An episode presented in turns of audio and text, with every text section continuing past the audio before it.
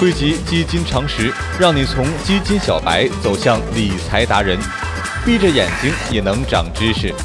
全网最牛的基金知识科普节目《牛津词典》。本节目由好买财富出品。老司机，听你上期内容，我立刻就配置了一只股基，没想到净值要么大跌，要么大涨，很难把握呀。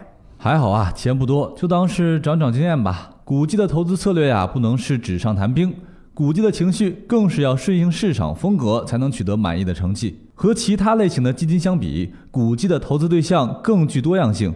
因此，从市场的角度出发，配置相关风格的基金非常关键。十二月十二号是电商促销的日子，A 股市场也跟着打折甩卖。上证综指跌百分之二点四七，创业板指数跌百分之五点五，约两百只个股跌停，一千五百八十九只个股跌幅超过百分之五。其中，中小市值成长股成为重灾区，成长风格基金净值跌幅惨烈。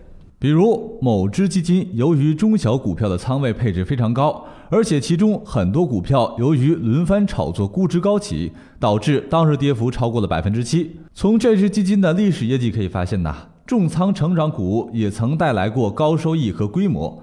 所以，问题不在于基金风格本身，任何投资风格都有自己的优点和缺点，并没有好坏之分。而且，基金公司的投资风格也可能会发生变化。作为投资者，我们应该学会根据股基风格进行分类选择，然后根据自己的情况和风险偏好，选择适合自己风格的基金。降低风险的同时，将收益最大化。实际，投资者可以借助好买基金网的投资风格箱进行股基筛选。从理论上来看，风格箱左上方的基金及大盘价值型基金承担的风险较低，而右下方的小盘成长型基金呢，则是承担的风险较高。规模分类上，一般流通股本在一个亿以上的个股称为大盘股，五千万到一个亿的个股称为中盘股，不到五千万规模的称为小盘股。风格分类上来看。价值型基金相比较而言风险最小，收益也较低。低买高卖是购买价值型基金的第一步，就是寻找那些重仓、价格低廉股票的基金。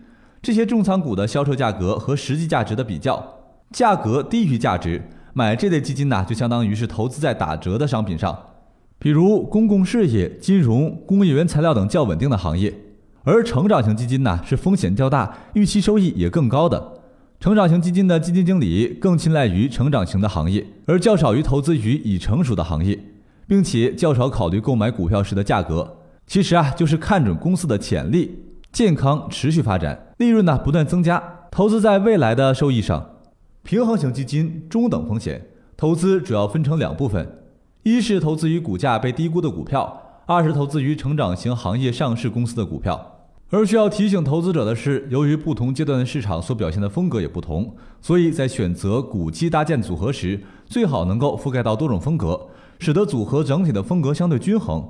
比如，投资风格为积极型的投资者可以选择三到四只业绩稳定的股票基金，投资多个热点板块，有效参与市场轮动，这样东方不亮西方亮，为组合获得更稳定、更长期的收益。股基有风险，亏损不要怕。如果遇到基金净值大幅下跌，该如何操作？下一期我们将介绍股基净值亏损的应对的策略，内容更精彩。